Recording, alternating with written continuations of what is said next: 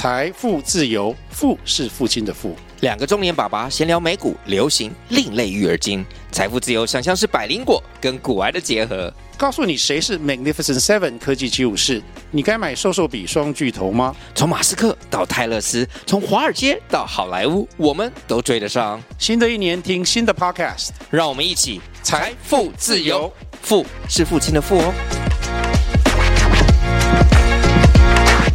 Hi Angela， Hi Manny。哦，我们互相打招呼应该是一个多月前的事情，一个多月前了，没错没错，因为中间发生蛮多事情的，不过这东西我们等一下闲聊的时候可以聊一下。那在节目正式开始前呢，要稍微讲一下我们这一集的干爹。那我们这一集是由乐天 Kobo 赞助。那乐天 Kobo 在一月三十一号到二月五号的台北国际书展期间，在世贸一馆的 C 五二零 摊位盛大展出，现场除了可以体验全系列电子书阅读器外，还有现场购机独家最优惠案型，摊位打卡新户再领取限量好礼。除此之外，线上书展的部分也有同步优惠，在乐天 Kobo 电子书全站结账的时候输入 Kobo Wow 就可以享七五折优惠，单笔满两千再抽乐天点数两千点。电子书阅读器呢也有网络平台的优惠，热销款全系列最高折一千八百五十元，最高再送一千六百元的购书金。那实际的优惠价格也可以参考乐天市场、 P C Home、 Momo 购物网或成品线上这些电子通路，所以以上的优惠资讯推荐给需要的人。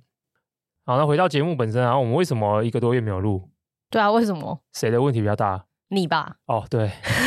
所以有人以为我们节目要倒了、欸、真的吗？我很怕那个 Apple Podcast 上面，因为他把我们之前写成像是每月更新一次，明明我们十一月的时候就很努力更新了六个礼拜，十一月到十二月中。我那时候一直想说，我这么努力更新，他可不可以把我变成每周更新一次？就不要讲这句话就好啦。没有，结果现在他很怕把我改成什么每半年或者每季更新一次。到底发生什么事？这段时间啊，中间事情是有好有坏啦。首先第一个是去年的年底，因为解封嘛，所以说终于可以出国了，就去了一趟北海道。那这也是我第一次去北海道，感觉怎么样？觉得雪这种东西呢，就是看比较好，人还是不要身处其中。以前看过樱花嘛，看过枫叶嘛，都觉得哇，这个人在那个那里比看照片赞。比如说你去看樱花的时候，风吹来，这个樱吹雪有可能樱被樱花片打到脸，那种感觉就是很浪漫很赞。可是你如果去雪地被雪打到脸，就是觉得很突然而已。这只是樱花跟雪这个两个物件的性质不同吧？对，反正下雪就是我自己个人觉得下雪蛮讨厌，但我觉得看雪还不错，看雪还不错，没错。所以去了北海道之后很开心，回来之后也觉得自己真的是天选之人啊，竟然都没有确诊，超棒、啊、你是从来都没有确诊过？对，我没有确诊过。没有，之前有有时候会觉得疑似确诊，就是可能有几天喉咙比较不舒服，然后觉得自以为体温比较高，但进出公共场所那个测都测不出来。 OK， 所以那阵子我可能就会比较像是自述哦，自我隔离这样子。对，我就会跟大家比如说 有, 有, 有些约会议，我就跟他讲说哦，最近有可能有确诊或者是怎么样之类的。就我这次从日本回来想说哇太强了，我是天选之人，我是不是可能 D N A 有某一些比较特别的地方让我就是不会得。结果结果就很开心的回来之后就被受邀去听那个演唱，去了之后呢两天后我就觉得哎、欸，喉咙就很不舒服，然后鼻子就蛮严重，就以为是重感冒。可再过了几天到礼拜三的时候，我就感觉啊这个症状真的蛮严重的，所以我还测了一下，哇这是很明显的两条线中啦、啊、不过这很有趣，因为那一天我测的时候是晚上八点四十几分，结果我测完的，我第一时间是赶快从我的 email 捞出我的保单，然后看我的保险到期了没有。这很重要啊！就保险刚好是当天的午夜十二点到期耶，就是你还是天选之人，某种程度上的天选之人。对，我在到期前三个多小时知道自己确诊，然后马上当然就是看诊啊，然后拿到确诊通知这样，我就觉得说上天就是要给我领这笔保费。啊，确诊之后就休息嘛，对，因为什么事情都不能做嘛，也不能录音。其实没有很不舒服，其实就真的很像重感冒、嗯、我没有大部分新冠讲的症状，我也没有发烧。我基本上因为 我, 我人鼻子本来就不好，看网络上有人说新冠就是会特别去攻击你哪边本来就比较不好，比如说我有朋友他有荨麻疹的问题，然后很多人在之前得的时候就会荨麻疹就会压起来，然后我的话鼻子本来就很不好，我 even 到现在我鼻子都还没有完全好，所以今天录起来有点鼻音。可是确诊的时候我觉得很不错，因为确诊的时候就是合法的放假，跟怎么讲合法？对，我我觉得放假这件事情合法性蛮重要，心理上的合法性啊。就平常如果一般的放假，你会觉得其他人还在做事或社会还在运转的，但是确诊这件事让你可以完全有非常正当的理由可以跟世界脱节。对，我觉得就是这样。可能我自己给自己的心灵拷问比较多，比如说去北海道玩的时候，我去心里还是会挂念着公事啊，就是每天都还是会花时间回复一下讯息，太有责任感了，然后会觉得说没有，因为平常在公司太废了，所以就觉得说这出去也不能再这么废，要做做样子给大家看一下，而至少给老板看。就确诊真的让我得到充分的休息，原因是因为那时候也是想说啊，还是要做做样子嘛，所以想要确诊，虽然就是在家隔离，可是有些会议我还是会说，那我不要要不要来参加？然后说那什么会议，线上会议我也可以参加什么之类。就同事都很好哎、欸，同事就说啊 ，Manny 你多休息啊，不用，这个会议没有很重要，这还好，你多休息多休息。然后我心里想说，我症状其实也没严重啊，可是因为被蛮多人这样一直讲多休息之后，就会觉得嗯很棒，我不用装了，就是大家都知道我确诊，所以我我人没有工作也是正常的。我不知道我自己的心魔就解除了。哦、我还记得我那时候五加安到时间的时候，我一直跟 Angela 在倒数。对，我今天阴了没？不是因为我觉得前后因果可不可以录？可不可以录？对，因为其实我们中间已经休了三个礼拜，而且中间我们还有就是有一些有一些意外，反正总没有意外啊。其实就是我们中间其实有录一集，然后录完之后，我我也花时间剪完了。后来有一天我突然就跟 Angela 说，我有个想法，然后他就知道我有什么想法，我就说这一集我觉得蛮烂的，然后就把我就把它删掉了。好，没关系。总而言之，所以我们一直想要在过年前上一支，就配合就是业配还有什么的，结果我们就应该那时候塞了三四天吧，都塞不出来，都塞不条塞不出来一条线。对，就是还是有症状啦，所以就是推掉了，所以就想说不要录这样，然后就是进入过年了。过年当然就是超合法放假嘛，因为是史上最长的一次年假、啊、真的好爽哦！我真的放到有点不知道今天是礼拜几，对不对？对，只知道今天初几，然后也不知道今天礼拜几，反正来就醒来就吃东西，吃完东西就出去走走晒太阳，然后天气又很好。对，每天就是吃东西聊天，吃饭跟聊天就占掉非常多时间。然后因为我们家我们家有喝下午茶的习惯，所以等我们家一天要吃四餐。哇，很好欸。早餐吃饭，而且吃完饭都会在聊天，所以你看有多一餐饭大概吃三四十分钟，然后就会聊天一小时，中间可能就休息一阵子，马上就喝下午茶，下午茶又要聊天，聊完天之后大概隔两三小时的时候又要吃晚餐了，晚餐吃完之后又要聊天，所以其实一整天都是在吃饭跟聊天。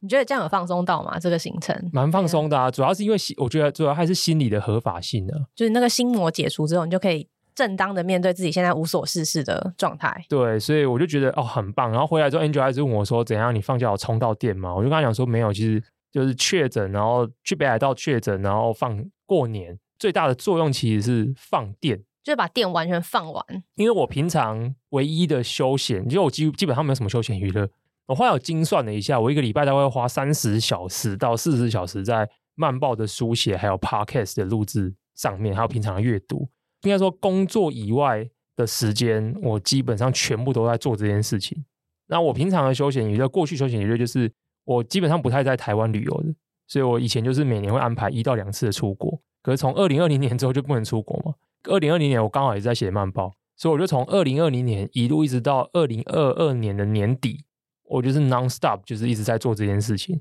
后来发现这件事情其实蛮不好的，其实它有点像是你的电脑运作久了，大家都知道会变慢。我就发现我到去年年底的时候，我整台电脑运作真的是因为积太多垃圾，情绪上的也好，或是资讯上的，或是知识上的垃圾。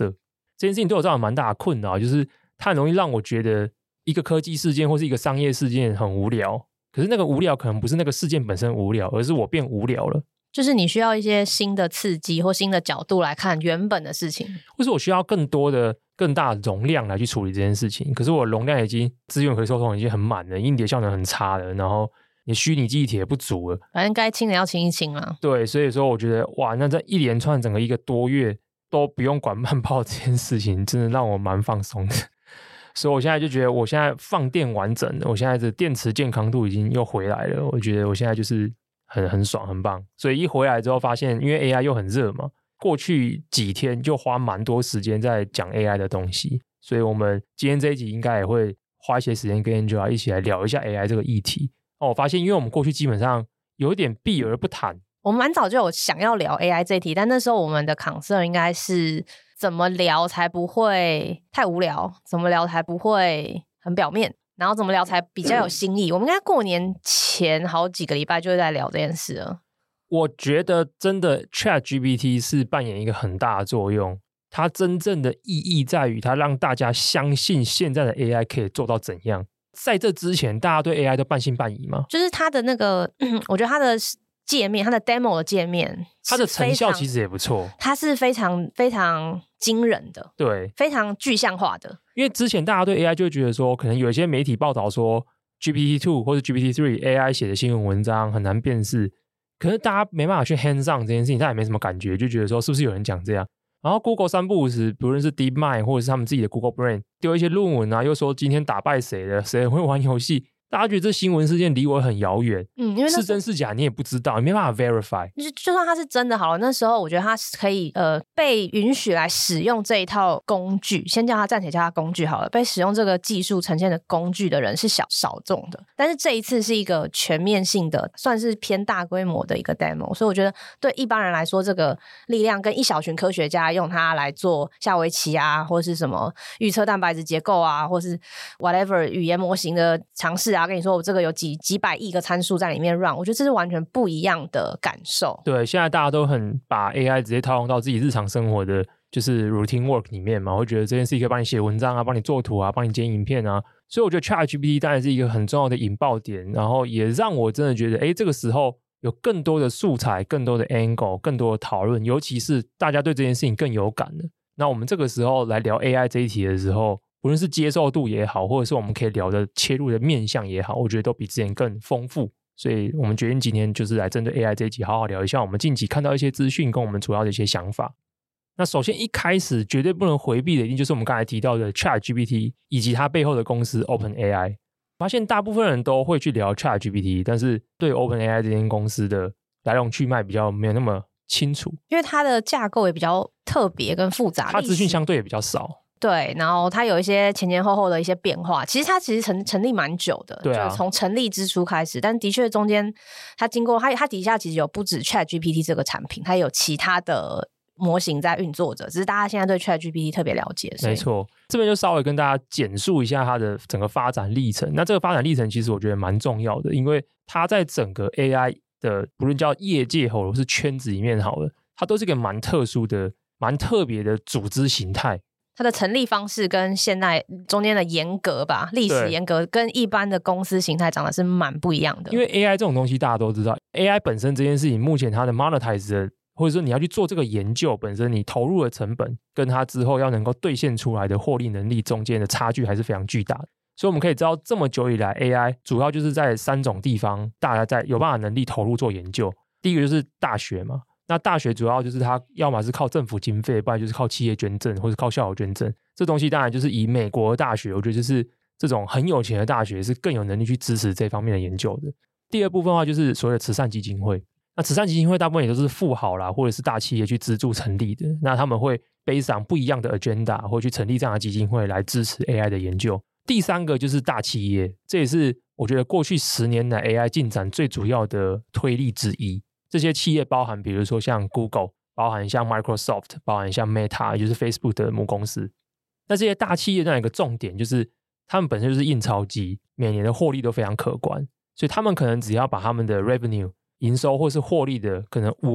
五 或者 百分之十 拿出来做 A I 相关的研究，那个经费就已经大到大家觉得很不可思议了。然后所以说因为他们本身自己印钞能力很强嘛，所以公司内部大部分在过去的很长一段时间里面，他们是可以接受这些 A I 研究的成果或是这些 paper 或是 whatever， 并没有太对他们带来实质上面的营收的一些贡献，反正他们就是有余裕嘛，他就像学校一样，他有一些余裕可以呃，但他也希望可以为未来所谓的未来多做一点准备跟布局，所以他们就需要诶一个这样的部门，相对独立的，或是跟我们的一些原本的主产品可以有一些不管你说挂钩也好，或是 build on top of that， 是一个有趣的 feature 有趣的卖点的。大企业的确比较有需要去做这样，也有一个余裕去做这件事情。没错，那这非常有趣，就是在二零一五年的十二月的时候，有几个人，这种产业上非常有名的人跟几家机构，他们就共同成立了 OpenAI。 这一开一开始是一个非盈利的基金会，这里面最有人当然是 Elon Musk， 接下来就是 Sam Altman，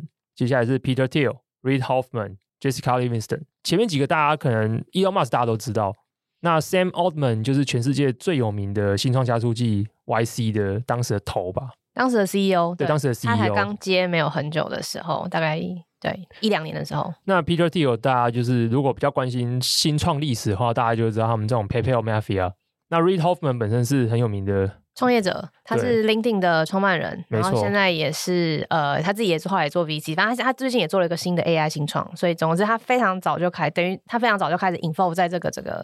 A I 下一步会长什么样子，什么商业化、商品化跟具象化。所以这些人还有包含几个机构，他们在二零一五年的时候成立了 OpenAI。那 OpenAI 在二零一六年的时候就开始跟微软正式有合作。当时微软就提供了 Azure 他们的云端平台给 OpenAI 在深度学习上面需要的软硬体的支持。在二零一八年的二月的时候 Elon Musk 宣布他要辞去 A I 的有点像 co-chairman 叫什么共同董事长还是什么之类的，反正就是他从里面的角色慢慢淡化啦。我觉得可能一方面就是他也是把心力，因为他是一个虽然是能量用不完的人，但他可能那时候也是想把心力集中在 SpaceX 跟 Tesla 上面，所以这很 make sense。 就是他的说法有两个，第一个是因为当时 Tesla 已经要深耕 A I 这个领域了，因为他要发展他的无人驾驶技术嘛，所以他认为这件事情可能跟 OpenAI 有一些利益上的冲突。可第二个他也说他对 OpenAI 接下来发展方向也有一点 disagreement， 他也没有那么同意啦，中间可能有一些理念跟发展方向有一些不同，所以 Elon Musk 觉得没差就离开了。但这个东西确实他确实应该，我觉得所以这个冲突点跟矛盾应该很早就产生在那边了。原因是因为在二零一九年的三月的时候，我们刚才讲的 Sam Altman他原本是兼任 Y C 跟 OpenAI 这两边的角色，所以他当时就决定辞去 Y C， 并且全力投入在 OpenAI。 然后在同一个月三月的时候 OpenAI 就正式转型成盈利事业单位，就它不再是一个非盈利的基金会。当然它的盈利事业单位的设计比较有趣啦，它叫做 Capped Profit， 有点像是说我一年如果获利一百元，我只会获利到比如说上限是一百元，我如果超过的部分它会把这个钱回到基金会里面，非盈利的基金会里面。我觉得这是个蛮聪明的设计诶，就像我们刚刚一开始讲的 A I 这个东西，目前现在在我们现在的认知里面，可能在一般大部分我这种普通人认知里面，可能觉得现在是很难赚钱的，但万一有一天它可以赚钱的话，它会是一个无限上档的空间。所以他们为了在中间取到一个平衡，就把这些东西 cap 通常翻译成上限嘛，所以有限制的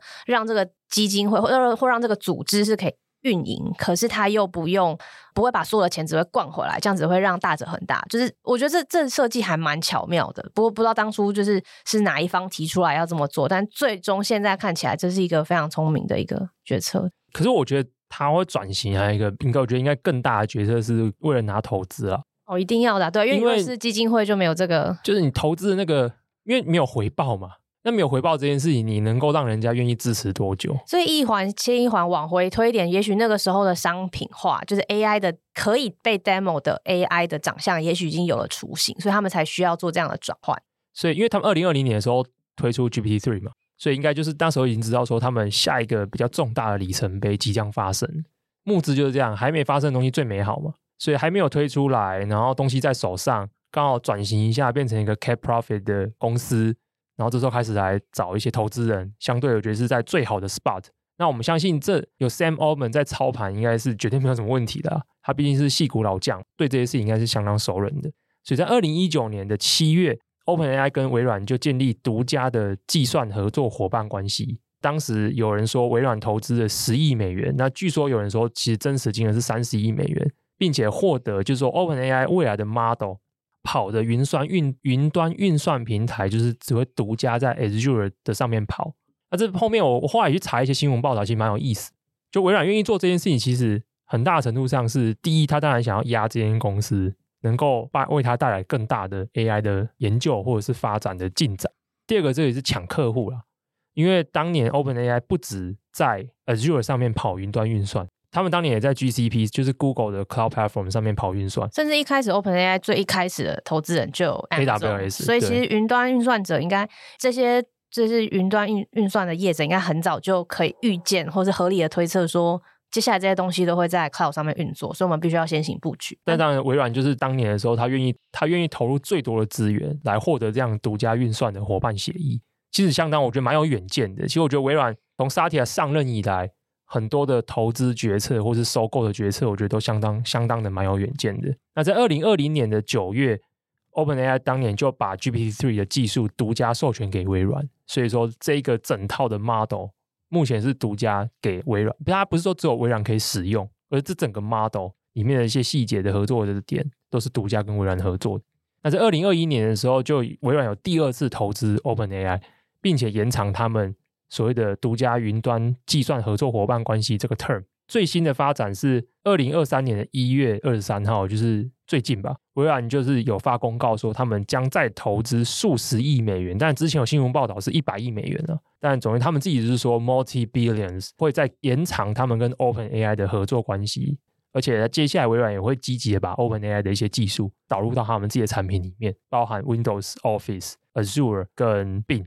那我觉得这整个脉络里面呢，最有趣也最多人在讨论的就是两件事情。第一个就是它从非盈利的基金会转型成有获利上限的公司，第二个就是他们与微软的关系。有些人就是对这件事情讲很直白啦，有些人直接说 OpenAI 其实就是微软的外包 A I 公司啊。我觉得这样讲也有点武断了啦。对，但这个讲的人是 Meta 的那个、哦、对不起我评论的大大牛，对不起 Meta 的 A I 头我觉得有点武断。对 Yann LeCun， 对 LeCun， 对他的说法就是他觉得 OpenAI 就像是他们外部的一个 A I team，不是内部的就是外部，他的说法已经讲成这样。这这个说法这样讲你仔细讲讲也没有错，可是外包就是这样，外包可以换啊。我觉得这样讲没有错，而且我觉得微软这么做是好的、哦、对对对，可以，对 我, 我同意这个第二句，就是对我觉得我觉得这 是, 这是对的，呃，这是目前最这是很聪明的很合理很聪明的做法，很 efficient 很有效率的做法。对对对对对，比如说呃，我觉得像 Google 买了 DeepMind，但是长时间不去干涉 DeepMind 运作，也蛮像是 Microsoft 跟 OpenAI 这样子的关系。但是差别当然在于 DeepMind 基本上是完全 fully acquired 嘛，在 Google 底下，对，所以改天 Google 真的要它干嘛的时候，它也得配合。对，但是 OpenAI 跟 Microsoft 的关系我觉得就比较有趣，它比较像是一个深度绑定的战略合作伙伴，对，比较像 partnership。那我们可以了解说，那 OpenAI 这么做，那他要跟投资人 pitch 什么样子的愿景，他才能够获得这么大量的投资，一定要有一些 end game 嘛，他一定有一些终局想象。他可能要跟投资人讲说，哎，你有投资我，未来我要怎么赚钱？因为他我既然就说我是一个 cap profit， 所以他给投资人的承诺一定是我有 profit。之前根据一些有一些流出的报道，但这真的很难确认真伪。比如像像 Fortune 或者这些媒体，他们就号称他们有看到这一次微软跟 OpenAI 签的 deal， 讲的绘声绘影啊，但其实我根本不知道是真的假的。他们甚至把那个很完整的分论的方式的图表化都把它弄出来。但总而言之呢，那个 deal 蛮有意思的，我们先姑且当做它是真的好了。 OpenAI 开给微软以及其他投资人的 deal 是，一开始如果他们赚钱的话，他们会先去偿还本金，里面比如说他们赚一百块钱的话，他们可能会先有三十五块钱到四十五块钱都直接先回到投资人手上，然后这个东西会直接偿还他们一开始投资本金，直到投资本金偿还完毕以后，接下来还是会再分论。可是这个分论，第一个是分论比例会降低，第二个是这个分论的总额有上限啊，两成的上限，两成上限。所以今天微软如果投你一百亿，我在一开始的前几年你真的有赚钱的话，我可以回本，再接下来呢，我可能还可以再赚一百亿，可是之后就没了，之后所有的钱都是 OpenAI 的。然后 OpenAI 自己又有设定自己这间公司的获利上限，所以这间公司未来如果再赚一百亿，里面可能有八十亿九十亿是会回到基金会的，去做一些 non-profit 的 A I 研究，养很多科学家，这些科学家不需要负担做获利产品的责任。这整个设计我们回推一下，就是今天如果我要设计这样子的一个公司的盈利或者是跟投资人关系的结构，我一定要有一个很重要的理由嘛，这个重要理由就是我相信我是一间会躺着赚烂的公司。目前看起来，因为你如果不躺着赚烂，我干嘛一开始就先全部返利给投资人？因为你会相信你自己的 profitability 是很长远 long term 的。换个角度来说，应该是说，就我们现行对 A I 模型跟应用的了解，它也要用，一旦 implement 就是有点黏住离不开了，也就是说就像水龙头开了一样，水就一直流流进来。所以在这个逻辑之下，设定一个 cap 才不会让大者很大这件事，就是唯有第一个做出来模型的人取得所有的利益跟获利，然后没有而阻止了其他可能的竞争者或竞品或更好的东西出现。这就是这整个逻辑应该是，我觉得应该是这样的吧。你说 OpenAI 逻辑哦？对啊，有这么善良？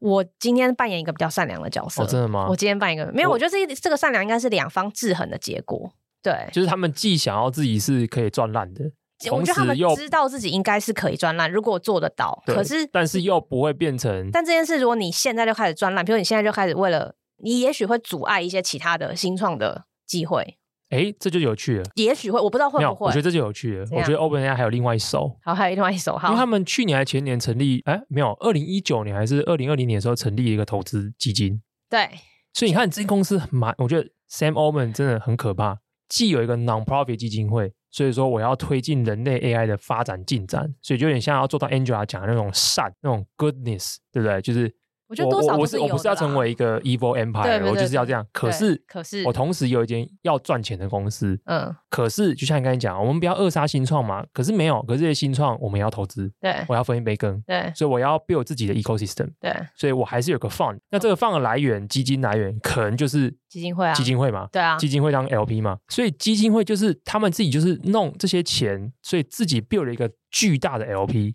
然后这个巨大 L P 同时可以投资一间盈利公司，可以投资一档基金，可以再用这一档基金去投资很多其他的新创公司，惊人啊！当然就是只是说它它手费范围非常之广泛，非常之广泛。就是原本刚刚讲的那三个，应该一开始讲的嘛，可能是大学，就是学校谁会在哪些机构会做 A I， 大学、大企业跟慈善基金会，慈善基金会三个都做啦、啊，算是啦。如果你把大学当做就是拿grant 的这种的话，对，我觉得最厉害的是它不属于一间大企业，但是它想办法敲定跟全球其中一个巨头有深度的战略绑定关系，这真的蛮厉害的。这谈判手腕之厉害，所以它不需要附庸于一间企业底下，但可以做到以上这三种 model， 它都通吃。但 这, 这一招当然是based on在它一定有一个远见嘛，有一个 vision， 就他认为他们是可以赚烂的。那这时候我们可以聊说，那为什么 OpenAI 觉得他自己可以赚烂？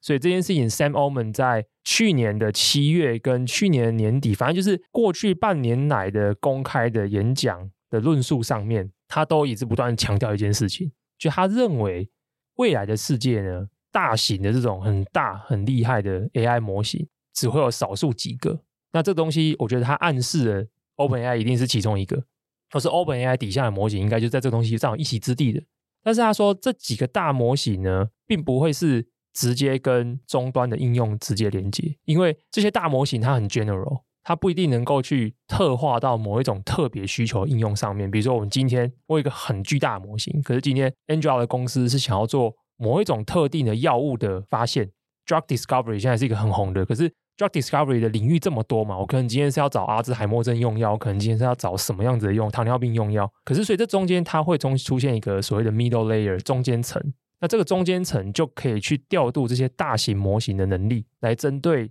特别专精的终端应用来去做这样模型的参数的特化，或者它整个学习的历程的特化。所以这就是他讲的所谓的赚烂嘛，就是我觉得他有点像是说，我就卖铲子给你嘛。哦、对，没有，我觉得他甚至是自来水公司，自来水嘛，对，他就是自来水公司。但至少这自来水流去那边，你要做成矿泉水、做汽水、做什么水，那就是中间这些公司的事情嘛。但是这些公司他可能都有投资，对对，所以他是一间会投资很多公司的自来水公司，这蛮惊人的。还铺管线，还铺管线，我觉得这有点像是一九五零年代的 A T and T。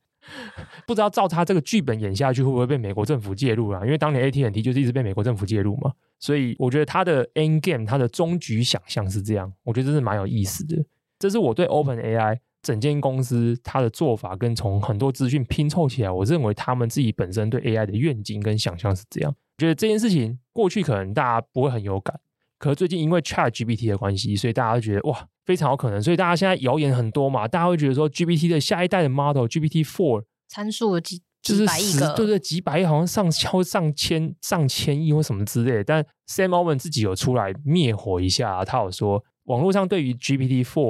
或是其他一些他们的一些说法呢，都太热情了，太 hype 了，可能推出的东西是会让大家失望的。所以我觉得他现在有点像是在灭火这件事情，因为大家真的因为 ChatGPT 而对这件事情有无限上纲的想象。这时候呢，我觉得要介绍另外一个大神就出来泼冷水，刚刚出现过的刚刚出现过的大神，这就是我们的 Yann LeCun。 那 Yann LeCun 现在是 Meta A I 的算是头，所谓的首席科学家，也是他们的公司的副总。基本上因为我也不是专业领域的啊，所以我当然也是搜寻非常多资料，得到他很多的名号，比如说他发明的什么卷积神经网络啊 C N N， 他也是二零一八年图灵奖的得主。反正基本上在 A I 或是人工智慧领域呢，呃，你如果是图灵奖或是所谓的泛电脑科学领域，你拿过图灵奖就跟你拿诺贝尔奖是差不多的。那我觉得他最厉害的是他现在还在前线，而且我发现他有另外一个优势，这很有意思，在他的一些专访里面有提到，他本身也是 N Y U 的教授。那 N Y U 其实出了蛮多很厉害的 A I scientist， 里面有不少人去了 OpenAI， 所以他有一次有讲一个我觉得很有趣的意思，他就说 OpenAI 底下还有另外一个很有名的应用叫 D A L L E， 也就是我们输入文字它可以自动产图，有点像大家现在熟悉的 Midjourney 或是 Stable Diffusion， 当然我觉得那个特性不太一样。但 LeCun 就说 D A L L E 就是他学生去 OpenAI 搞的，当年他底下有个研究生，然后这研究生就有做了一个 demo， 这个 demo OpenAI 当时看来觉得很赞，就把他请过去。所以我觉得 LeCun 他既有产业界的角色又有学术大佬的角色，这件事情当然让他在我觉得对于 A I 的判断跟 A I 的资讯的掌握度上绝对是优于我们很前面的，因为你在产业里面你会知道产业要往哪个方向走，可是我觉得你身为教授跟知名的学术分子，你也会知道研究圈或者这一些真正的 scientist 他们目前第一线都在往哪个方向走，所以我就对他的一些观点很感兴趣。刚好他前阵子又在 Twitter 上面跟 Sam Altman 就是有点不打不相识这样子，就是 LeCun 就发了一些推文，就说啊 ChatGPT 其实也没有这么厉害了，白话是这样，没那么强啦，没那么强啦。这句话跟 Sam Altman 刚刚要泼大冷水是一样的啊，本质上是一样的啊。哦 Sam Altman 蛮有趣的， Sam Altman 在另外一个专访里面他讲过一句话，他说我不知道为什么 ChatGPT 是 OpenAI 做的，我以为 G P T 三 model 释出到现在已经一两年了，总有人会想到要做 ChatGPT 吧，这个到底是谦虚还是自大我是无法判断啊。对，可能我描述起来口吻有点自大，但是我觉得他当时的描述是真心的，原因他讲一个关键，他说 ChatGPT 出来之后引起的热烈讨论其实让他反省蛮久的，他的反省点在于为什么我们 OpenAI 自己一开始不知道这个东西会大红。我觉得这个这个发言超深的，很值得咀嚼再三，就是他是一个这样的人、欸、我觉得这种人真的很了不起，我觉得他是真的好像不知道，所以他在反省为什么他不知道啊。我知道啊，这是超厉害，就是我知道这很厉害，对对，刚刚能够反省自己也不知道这件事情，就是强者的象征，我觉得真的太强了。所以他就说，他一直在思考说，他们自己内部对于这种东西，以及人们对于 A I 产品中间的想象中间的 gap， 原来有这么大，以至于发生两件事情嘛。第一个是，怎么这么久以来没有人想过用 G P T 三 model 去做 ChatGPT， 以及第二个是，为什么他们自己当时内部只是抱着一种半开玩笑的心情，用 test demo 的方式来做这个东西，而没有想过说这东西其实是可以造成这么巨大的社会的影响力。所以这整件事情很有趣。但我们回到 Yang LeCun 他的观点，他认为就是 ChatGPT 背后的用的技术就是 G P T model 的 三点五 版，其实没有什么技术典范上的创新。我觉得这句话会比较容易 要, 要解释一下，没有技术典范上的创新。 我, 我觉得这个观点就是我我还是必须再三强调，我也不是什么 A I engineer， 对，我也没办法去解释。但是 Yang LeCun 的意思是，这个技术典范还是背上在现在大家已知的模型的运作范畴里面的，他用的很多技术很多技术甚至是五年前十年前甚至是二十年前就已经提出来的东西。嗯嗯，呃，只是 OpenAI 把这整件事情它的参数更多了，它把整个回路更优化了，所以产生出来 ChatGPT 的使用体验跟反映出来的效能更强了、嗯、包括其实这次 G P T 三点五 做出来的这个 ChatGPT， 它的文字呃，你看它的训练基底还是文字嘛，但是人类的生活历史里面有各种不只存在于文字的资料资料形态还有经验，全部都还没有办法进入所谓的 A I 的 training model 里面。所以我觉得 ChatGPT 本身的 demo 还是非常的让人惊艳，但就是 Sam Altman 自己也有讲过嘛，他就是一个一开始会让人觉得很惊艳很 impressive 印象非常深刻，但你试了几次，尤其是如果真的深度玩了一下 ChatGPT 的时候，很多人大家都会说哦，他会问一些他会回答一些好笑甚至错的事情，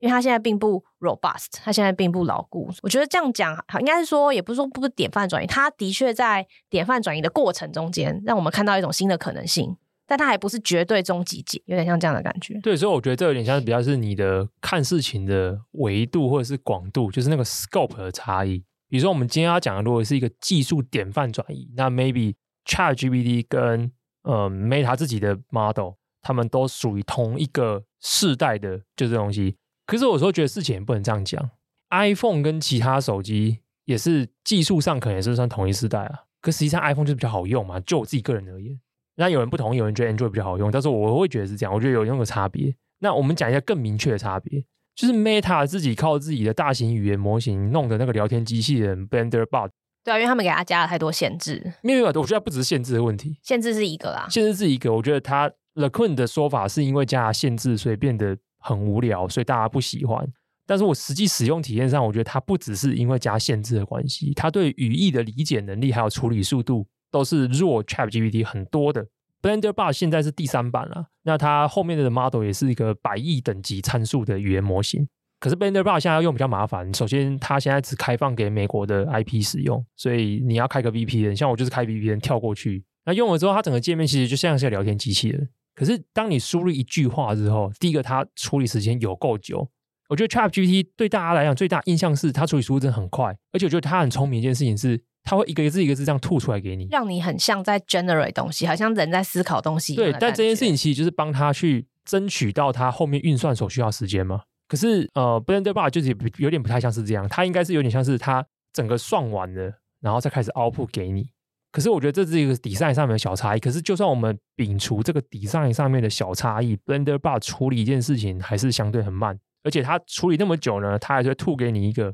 相对短的一句话。然后第二个是它语义上面的理解能力我觉得也有差，下同样的一句话给它， ChatGPT 给给我的东西，我们先不论真伪或是对错，但是我测试的结果是 ChatGPT 给我，因为我是问一个很简单的东西啊，所以它给我的资讯是相对是正确的。可是 BlenderBot 会不太知道我要问什么，所以他丢出来的东西就是有点呃，我跟他有点对不上频。你如果问我的话，对他们可能是同一个典范，可是实际体用上体验上我觉得就是呃，我觉得就是 iPhone 十二跟 iPhone 六有差别。但你要说 iPhone 十二跟 iPhone 六有什么手机技术上的典范的转移吗？可能也没有，就是 form factor 都一样，有摄影机有什么，但可能画素更大，光圈更大， C P U 更强，也有 RAM， 也是触碰萤幕，也是多点触碰，你可能不会觉得说 iPhone 十二跟六有什么典范上的转移。可是 iPhone 六 跟十二最大的差别应该是它的 ecosystem 吧，上面就是 Apple Store 跟周边可以做的应用。但我们讲的是产品本身的话，产品本身我觉得是同一个典范啊，但是 iPhone 十二就是比 iPhone 六 好用嘛，比较强，所以你如果问我的话，我会觉得 ChatGPT 就是比 BlenderBot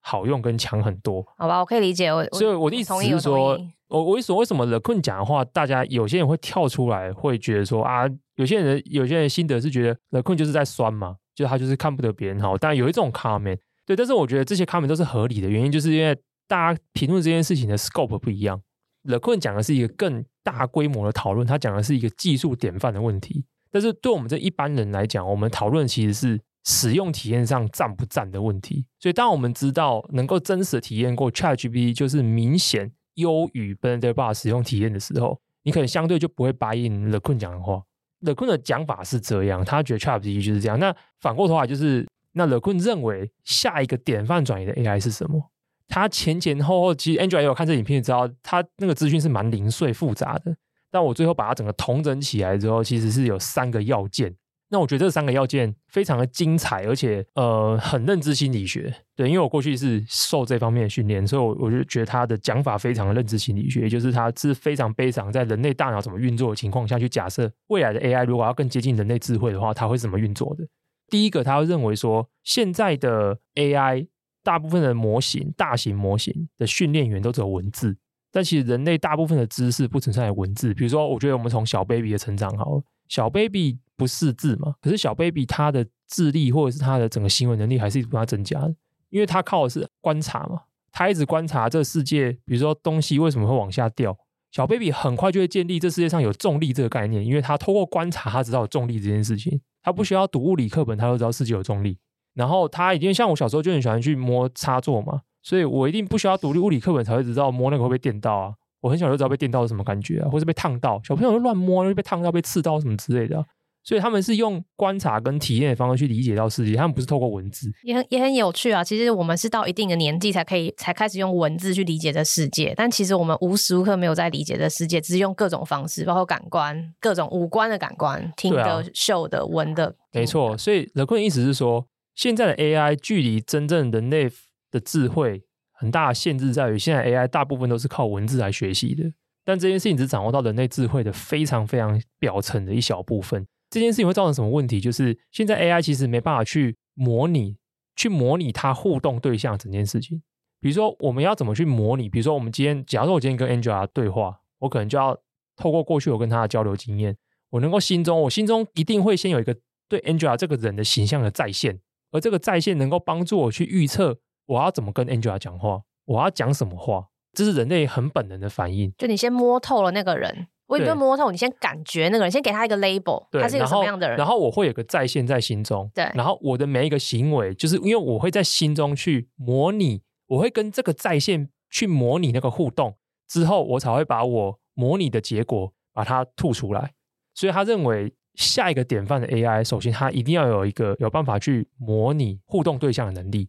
但这个东西一个最重要的 bottleneck 在于资料源，因为如果我们只能靠文字资料训练的话，是完全不足以我们去模拟这件事情的。而且这件事要很 personalize， 就是你每跟一个人对话，你就要针对这个人去 train 一个对应的 Angela 版本跟 Manny 对话的，呃，可以跟 Angela 对话的 Manny A I。 对啊，这其实蛮有趣的，原因是因为前几天也不是啊，大概上个月还上上个月，我就看到有一篇很有趣的新闻，然后搭配了一篇论文，就是 Google 底下那个 DeepMind， 他们提出一个新的想法，他们认为现在的大型的模型里面呢，缺乏对于物理的运算，我们现在都是文字的运算，可是缺乏对物理的运算。好，这东西在 LeCun 的专访影片里面有一段很有趣的展示啊。他说如果你问 ChatGPT 我用两只手拿着一张纸，然后我一只手放掉的话，这样子会怎么样， ChatGPT 没办法给你非常简单正确的回答，他会在他的资料库里面搜寻一段看起来好像很合理的文字，八八八，但实际上跟真实世界物理的反应是不一样的。对啊，因为他的训练源是文字嘛，对，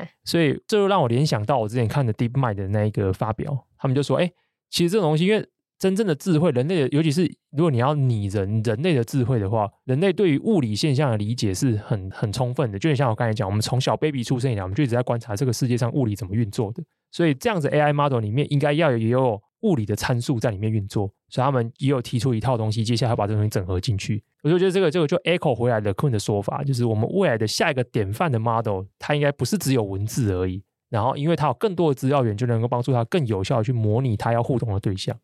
第二件事情是智慧，这件事情就是要有预测能力嘛，这个东西就是大部分现在我们的 A I 都可以做得到的东西。比如说我们大型语言模型其实就透过大量的学习，然后来预测说，哎，这个字下一个字要接什么，你啊后面大部分情况都是接的或是或什么什么之类，所以它一个字一个字这样接下去，所以你就觉得好像它懂你，它可以去完讲出完整一句话，但其实背后都是这样数学的几率游戏。而第三个有个关键点是，他认为现在的 A I 做不到，要下个典范 A I 才能做到，就是规划能力，就是 plan。 我在开录前跟 Angela 聊了一下，就是说什么叫做规划能力。 LeCun 的原句是这样，他意思是说人类的智慧不只是在预测一件事情而已，我们其实对每一件事情都会先做一系列的预测，并且去预判这些预测的行为的后果是什么，最后再从里面去找出最好的路径来实现我们也好好满足我们要达成的目标。对，我觉得这里面有两个关键、嗯、第一个是它是非常庞大系列的预测、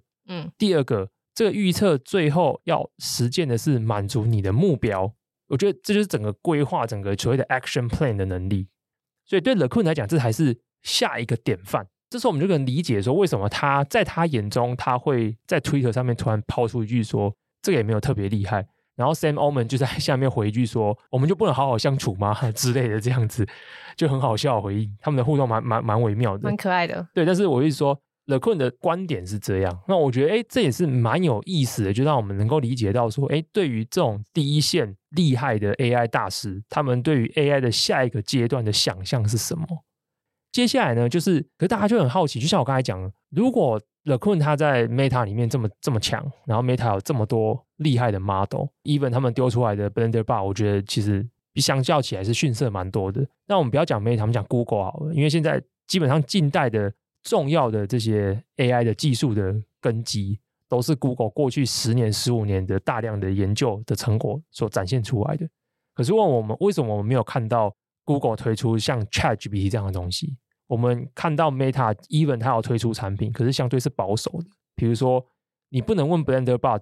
政治或宗教的问题，对，因为一开始的 filter 就已经筛掉了很多它不能够会不会回答的问题。对，所以这时候就一个大问题是我们刚才提到嘛，就是 A I 研究它一定发生在慈善机构或是学校或是大企业，当然 OpenAI 是比较特别的存在，但我们大主流是这样。那这当中投入最多的公司又是 Google， 跟其实 Meta 投入的量是巨大的。最近有一张表，这些科技巨头的 R D 费用的占比，这个 Meta 真的是投非常多钱，占他们的营收比例是最，就是我忘记是第一高还是第二高啊，占最低的是 Apple。Apple 好像占 R and D 占它的 revenue 好像是个位数，好像 百分之六 还是 百分之七 而已，就相对少的。但是 Meta 的比重是非常非常高的，而且 Meta 本身对 A I 的研究基本上也算是 all in 的，所以目前整个 A I 业界最有名的一套开源的软体叫 PyTorch， 这也是 Meta 这边提出来的。这整件事情呢，就会觉得好奇，为什么这些公司花了这么多钱，养了这么多科学家，做了这么多开源的东西，发了这么多论文，但是却没办法像 OpenAI 在成立以来这么短的时间内接二连三的推出让人家惊艳的产品。有非常多人就是觉得说啊，他们是不是在憋大招啊，或者是怎么样之类的。但其实这件事情就呃 LeCun 有讲，后来其他的一些一系列的追踪报道我有去稍微去找了一下，就发现、欸、其实在这些大公司里面要推 A I 产品真的是难如登天啊，就你要过太多关了。比如说我今天如果要在一间公司，比如说我今天是一个 A I scientist， 我们有一个小 team， 然后我们今天做了一个蛮屌的东西，我们想要把它变成产品推出来。当然推出来的原因，最大原因是为了 demo， 那为了 demo 其实也不是为了赚钱，就他们希望得到更多的 input 跟 feedback， 给他们了解说那他怎么调整自己的研究方向，甚至是收到更多的使用资料，这件事可以帮助整个模型自主学习的更好。可是光要推出这个东西，你可能就要过非常多关，你会被问非常多的问题。比如说这些人一定在这些大公司里面问说，哎，那你这产品会不会被滥用？嗯，会不会帮我们赚钱？对，赚钱是其次，他们会先关心会不会被滥用。的确有可能被滥用啊，被滥用，他就问一些很玄，我觉得我觉得没有人能回答。比如说这个滥用情形会多严重，这个 impact 是多少？这这这些公司的公关部门或者是一些 communication 部门一定就问这些东西，就是已经上升到大组织内部的比较，就是组织内部的问题啦。对，那我我之前，然后我就去查了 Blender Bot， 后来有出一个，就是他们上线几个月之后，他们有出一个事后的回顾报告，他们说啊，这个 Blender Bot 的滥用率，或是呃使用者让 Blender Bot 吐出不雅文字或者是不适当用语的比例，大概是零点几趴，可以，这是蛮惊人的。你想想看，如果有一百万个 query 或者是怎样子的话，那就是可能有几千个那种不雅的东西。对，那可是其实不用几千个啊，你只要一两个，然后这些人去 Twitter 上面 po。然后大家就烧起来了，就烧起来了，就是媒体就来转载了。那其实对 Meta 这种公司来讲，就是这不是比例问题，是最好是不要有。他们是绝对原则，不是比例原则。对啊，原因很简单，因为全世界的人都等着修理这些公司嘛。我坦白说就是这样、啊。你说大家现在因为很想出气，就拿就是看到哪里有有东西可以攻击，就要去攻击他们。对啊，就是我觉得这件事情 Google 也一样啊。是啊，是谁谁出包？媒体就是狂写嘛，所以一样啊。Meta 后来自己也出了一个学术的研究的一个辅助引擎，那时候我其实有玩一下，然后我觉得 bug 蛮多的，它叫 Galactica， 反正它就是也可以搜寻一些学术相关的，不管是资讯也好，或是它帮你有点像它的使用情境有像 ChatGPT， 你可以、哦、搜寻一个你不知道的东西，然后就可以自动帮你卷出来一些基本资讯。但它有两个 bug， 第一个就是它很多资讯是错的，然后第二个就是它query 一个之后 query 第二个或第三个，有时候是第三个就要很长的 lead time， 就它的运算速度是非常的慢的。对，就跟 Blender Bot 一样，就是慢。然后所以他那时候应该是 ChatGPT 大概是十月、欸、就是下半年、呃、年尾的时候上嘛，其实 Galactica 是差不多时间一起出的，然后后来上架没有三五天就下架了。原因是因为有人问说吃碎玻璃对身体有什么好处，然后他就去找了一些，他还傻傻真的找一些因为没办法，他的运作原理就是要让他去 source 跟 combine 跟结合这个东西丢给你啊。对，他也没，他也没有做错啊。对，因为他的产品的设计初衷其实是呃写作助理 writing assistant。 就我们现在大家要分分一下，就是说尤其在文字产出上面 A I 可能分两种角色，第一种叫做 A I writer， A I 作者，就是它真的就是帮你生出完整一篇东西，这就有点像 ChatGPT 那样。第二种叫做写作助手，它有点像是你已经起了头，你在写什么东西了，它适度的帮你补充一些东西，或者是帮你补充一些资料也好，或是帮你一些 missing 的一些环节把它补上去。所以其实我觉得呃，这个 Galactica 它有一点像是 Copilot， 有一点有点像是 GitHub 的那个 Copilot。 对，它不像 ChatGPT， ChatGPT 可以说请帮我写一个什么网站，他会把整台程式码写出来。 Copilot 不是这样， Copilot 有点像是你一边写 code， 可是他会马上告诉你说那这东西大部分的 code 是什么，他会直接帮你补一下那个 code， 所以你就可以很快速的去写完你的整个 code。 所以还是不一样， assistant 跟 writer 还是不太一样。 Meta 当然为自己叫屈啊，他就觉得说啊，我这东西原本就是 assistant 啊，啊你们大家都把它当成 writer， 然后问他一些无微不微的啊，他就是 assistant， 他就是使命必达嘛。所以这也不是我们的错啊，非战之罪。但不论如何，这件事情就闹很大，所以我就说这些大公司的最大的限制就是因为所有人都盯着你，要找你查。那这时候就反过来就是 OpenAI 的优势，因为这真的是我相信在 ChatGPT 出来以前，其实没有太多人认识 OpenAI 这间公司。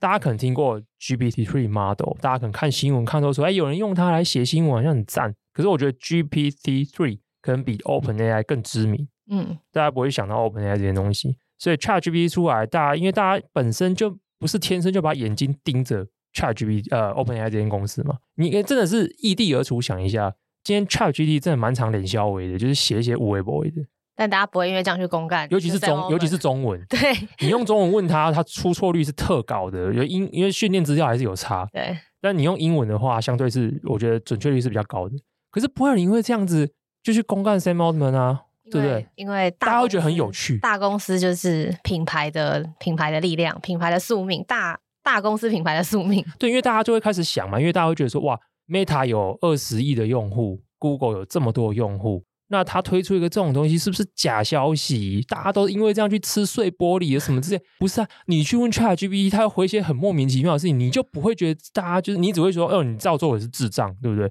可是你今天看到 Meta 跟 Google 这种等级的公司做，你就觉得说哇，地球要毁灭，因为这些公司都搞一些无微不微的，人类这是一个不可信的生物，就是先入为主的概念会很大程度决定你对这件事情的判断，认知心理学嘛，认知心理学。对，所以其实其实 OpenAI 最大的优势就是因为它没有什么人知道，默默坦白说是这样。但这优势可能很快速的在消失了，因为现在大家都知道了。这时候就带到一个很有趣的议题，那这东西我也是相信很想从 Angela 那边得到一些 input， 所以开始有一些人有一些新的想法，他们认为诶 A I 的未来可能不在这些大公司，因为这些大公司内规很多嘛，对想做东西的人来讲是一个限制很多的地方。所以过去几年我们也很常看到非常多里面厉害的一些 scientist 或是 engineer 纷纷都出来自立门户成立新创公司，而且融到蛮多钱的。然后他们就是因为离开大公司的束缚，你要呃为一个产品获得一个绿灯，一个 green light 相对是简单，我自己决定做就好了。很多人就觉得说哎 A I 的未来其实真的不要指望这些大公司，因为他们自己内部绑手绑脚，我们应该看向这些 startups。 可是我觉得有趣的点在于说哎他们都还真的能够募到钱呢，所以这些投资他们的人somehow是不是也 buy in 这个 idea， 觉得投资这些 A I 新创 even 他们不是大公司，不是这些巨量级的公司，也是有利可图，或是他们确实是有未来一片天的。我第一个自己的感觉会是会想要投资新创或或会对科技感到乐观的人，应该说换个角度讲，会对科技感到乐观，对科技的未来感到乐观的人都会比较倾向投资新创，因为他们会觉得总是有一个机会是新进者可以来去你讲颠覆也好，或是改变也好，甚至让既有的大公司感到害怕，甚至感到、欸、需要就是往前跑，这个竞争性是一直存在的。所以在我看来投资人现在是应该呃，最近其实很多人写相对的相对应的文章，但是我觉得不是一个单我自己不会觉得它是一个单纯的 hype， 就是像泡泡一样你说吹完就没。你说 Web 三不是，我没有指任何一个行业。我觉得，我觉得就是 Web 三 好可怕，我这他开年开路就要这样子。不是，我不是说 Web 三 不好啊，我只是说站在投资的角度 Web 三 确实在过去一两年是 hype 啊。好 hype 这个词可能有点太广泛定义，反正我觉得他们不是不是真的昙花一现的东西，这样讲好了，就是它只是它也许现在长的形态是一种可能是一种过渡产品，有些投资人会这样觉得，但是终究来说它是往下一个更好更完整更能够帮助人类过更好生活的一种可能，这是我们对于现在人工智慧我觉得一个可能的想法。那基本上现在大家看的就是三个部分嘛，一种就是如果从最贴近用户端到最远离用户端的话，可以分成三个维度，一个就是应用端 application， 然后再来刚刚 Manny 有讲的 middleware，还有底层的运算模型。那目前看起来可以捕捉到最多价值的呢，其实是底层。呃，如果你从上面开始想的话，我们现在用的这些人工智慧的各种 A I 的运用，不管你要叫它 generative A I 或是 whatever 的名字，其实我们大家用完之后就放在那边了嘛。我们身为用户，我们既不付钱，我们也没有办法让这个模型变得，目前没办法让这模型变得更好，我们就是丢一堆 garbage 进去，只是测测试好玩而已。也就是说，在应用端层面来说，现在比较 common 看到的观点会是， retention 这件事情，留存率是困难的。你可以让大家觉得这个东西很 fancy， 可是大家也还在想这个东西要怎么用。比如说 ChatGPT 好了，我要怎么样跟我现在每天的 workflow 结合在一起，其实这件事是没有大家想象中这么简单的。回到 Mandy 刚刚讲的，我们到底要现在在做的到底是 A I 的辅助系统，辅助你写文章的东工具，还是帮你写文章的工具，自己产生文章的工具。我觉得辅助这件事情可以做好 assistant 这件事情，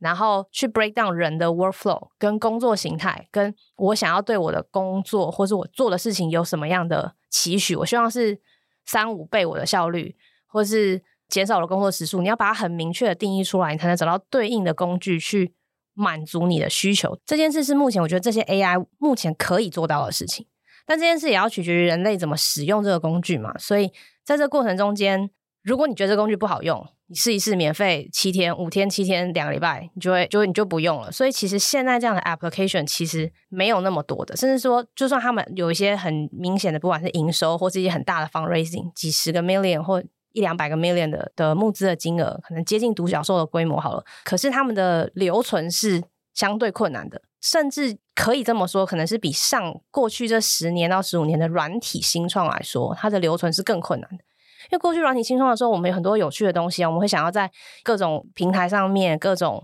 呃买东西，所以我们在上面的留存是高的。我会希望软体可以帮我做很多的各式各样的服务，各式各样的工具。但现在这些辅助的工具对我来说，只要它可以 feeding 我的 workflow， 是谁都可以。所以竞争相对我觉得变得更激烈，但是这不代表投资人不投。我觉得投资人会用另外一个角度去想，反正现在就是战国时代嘛，必须要压住好的团队，必须要压住有所谓的 traction， 就是有表现，有过去可能三到六个月甚至过去十二个月有做出些什么东西的团队。所以有 traction 是很重要的。就是之前也在聊，因为最近很多呃，就是因为 A I 的关系，很多 A I 的电子报如雨后春笋般的飞出，其实他们的 traction 都是很惊人的。那用这些 traction， 其实对于还没有办法直接像 LeCun 或是 Altman 想到未来十、二十、三十年，跟他们比起来，我们可能就是一个普通人来说，有这些 traction 告诉 potential 的投资人，甚至告诉你的你的合作伙伴说，这东西是可以把人留下来的。我觉得这件现在是一个比较重要，在 application 端比较重要的事情。那第二层就是刚刚我们一直都在讲 OpenAI 做的 ChatGPT 嘛，那其实它是 based on G P T 三点五 这个模型。那模型这件事也是另外一个点，就是 我, 我自己刚刚听整个 OpenAI 故事，我倾向觉得一开始他们只想做模型，所以才要有这些复杂的架构，然后确保自己可以赚钱，但又不是只是躺着赚，又不会大着很大之类的。但现在回过头来看起来，其实目前的态势的确是有一点在怎么讲呢，就是 OpenAI 的行销跟 P R 能力太好了，以至于他横空出世，又做了一个很棒的 demo， 让大家路上的人可能都可以聊 A I， 聊什么是 G P T。 但事实上也不是没有其他的 potential 的竞争对手在跟他们竞争。过年期间诶可能是过年期间吧，或过年前，反正就是我们休假这段时间，对，有一间新的公司叫做 Anthropic， 它其实是之前 OpenAI 的一些员工出来开的。所以你刚刚讲，就是大公司的人会离开公司出来开，新创自己也还是有员工会不爽各种原因然后出来开。他们就是过年期间，反正也是就是最近的新闻啊，他们去年二零二二年的时候融了一轮五亿美金左右的一个大融资，那轮里面有很多人，包括现在状况很不好的 F T X， 还有一些其他的有钱人。 But anyway， 他们这一轮的融资其实是最新一轮的 fundraising， 他们估值是五十亿美金。因为 Anthropic 的产品还没办法试用，所以网站上现在看不出来任何的 demo， 但是据一些有去可能申请一些 query 或使用的人的经验，还有一些数据看起来，他们觉得是普遍比 ChatGPT 好用的。这这么猛？对，它比较没有那些一本正经的胡说八道。 ChatGPT 有时候如果你不信问了一些用一些方式问问题，现在是会出现胡说八道，它甚至在一些问题上面会跟你像是更像人一样对话。 ChatGPT 最近最有最有名的一个一个说法就是，你用它二加二等于多少，它会跟你说等于四，你跟它说哦不，我老婆说等于五，二加二等于五，它就跟你说哦什么你老婆说的都是对的，所以二加二等于五。但是在 Anthropic 它的聊天机器人叫 Claude 下面呢，他有时候会指出你的问题是错的，比如说你不应该听信老婆，不一定都是对的，他可能会跟你用这样的对话的方式来去指正你。呃，我觉得很有意思，就是他们到现在都还没有释出 demo， 还没让一般人摧毁它， Cloud 这个产品的这个团队是希望可以打造出一个安全而且接近人类价值观而且合乎道德的 A I 系统。我觉得这件事很有趣而且迷人，因为我们刚刚上面前面大部分时间都在讲的是基本上现在我们看到的这些 demo 其实都是一些没有感情的而且也不知道自己在说什么的零或一组成的东西，但是什么时候可以有这个 paradigm shift 让这些语言模型就想讲先讲语言 L L M 可以进到下一个阶段，似乎就是要一直去 test 怎么样去模拟出人类价值观这件事，就你刚刚可能讲到的 emotional 的一部分。我觉得这件事很有趣，因为他们现在因为这么小心也还没有把这些东西，我相信他们一定是有可以用的 demo， 因为有人在试用，只是还没有开放给大家使用，一定是还在做一些 fine tuning， 我倾向相信还在做一些 fine tuning。 但在我看来这件事就非常有趣，因为这就意味着就是应该说 OpenAI 还是会有竞争者，虽然说欧盟觉得哦，世界上以后只会有几个大的语言模型，大家要跟他们去只能在三个里面选一个，就像你在 cloud 里面嘛，你在云端里面只能在三大里面选一个，但我觉得这至少是一个在典范转移中的好事，就是你其实有其他选项的，只是在这过程中间这三五年过程中间我们可能要试好几个不同的对象，有可能以后就是 ChatGPT sorry 就是 G P T 三 还有 OpenAI 背后这个模型是 one of 最终解，但没有关系，因为实际上看起来人类就是有办法逼死自己然后去开一个新的公司然后跟前老板竞争，所以我觉得这是完全没有问题、哦、我好期待、哦、你这说法很棒耶。怎样哪样很棒？没有就很赞啊，比如说这个在图资领域也是一样啊，大家觉得现在 Google Map 统治天下吧，但其实还有一个公司叫 TomTom TomTom TomTom 就是 Apple Map 啊或者其他的大家都在用它、啊、而且他们现在最近有一个新闻我也是很想要去深挖这个资讯啊，就是他们最近组成一个联盟，听起来就像反 Google Map 联盟，很棒啊！就是好多家公司觉得说，我为什么要？因为我用 Google Map， 它的使用协议就是我的资料就是喂给你啊。那他们就是没有人想要把资料给 Google。我觉得 Angela 刚才点出一个很赞的点，就是竞争这个东西，就是人类不会停止做的事情。就不管你是好的竞争，比如说我只想赢过它，或坏的竞争我想要干掉它好了。我觉得这件事好像，除非你是一个完全 indifferent， 就是没有感觉的人，没有感觉你就不会创业了。对，如果你就会像我一样当社畜然后录录 podcast 这样。对，好，完全同意。所以在我觉得在这个基础下人都会有一种哎，那我做做看这个怎么样，好，他可能起因只是我们做做看这个怎么样的感觉，或者我就是今天不爽这个人所以我想要做做看这件事情、嗯、然后这件事是你说它是进步的原动力也好，或是就是人类赖以为生活下去的动力也好，不要是原动力好了，我觉得就是活下去的一个动力。所以在这个基础上面我觉得 Sam Altman 跟 LeCun 他们讲的一些话都是本质上没有错，但也可以同时从别的角度解读。对，他们其实就是这样，我觉得所有的预测或趋势都是这样子，就是说它都是从你已知有限的知识、嗯、然后你去画出个抛物线，但每个人都有自己的抛物线嘛。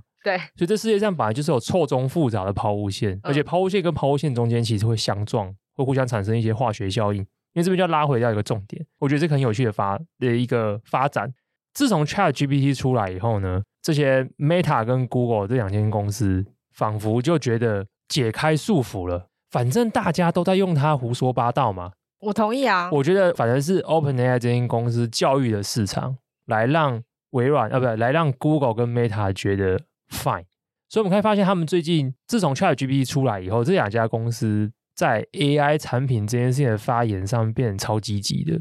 对啊，因为有人帮你打前锋了嘛。比如说 Google 两位创办人回来上班了嘛。对对啊，开始说这个公司里面 Code Red 红色警戒，再这样下去不行，所以就是怎样，就是会放宽内部审查的流程嘛。那这样挺好的啊。然后 Meta 也是 Meta 就是最近就是狂发资讯，什么之前就已经有 Make a Scene 做图片的， Make a Video 做影片的，最近又丢了一个什么做音乐的，做音乐是 Google， 然后, 然后还有 四 D、哦、他们开除 四 D 啊、呃、LeCun 有说他们自己有做音乐的、哦、做音效的 okay， 大家都要做了，然后做 四 D， 然后以后还有什么 A I character， 就是做 A I 角色的，很棒。我觉得现在整个限制机又打开了，所以我觉得这也是好事，就是这些人离开大公司出来之后成功弄了一些新公司，发展出好的产品，然后因为他们相对没束缚，所以教育了市场，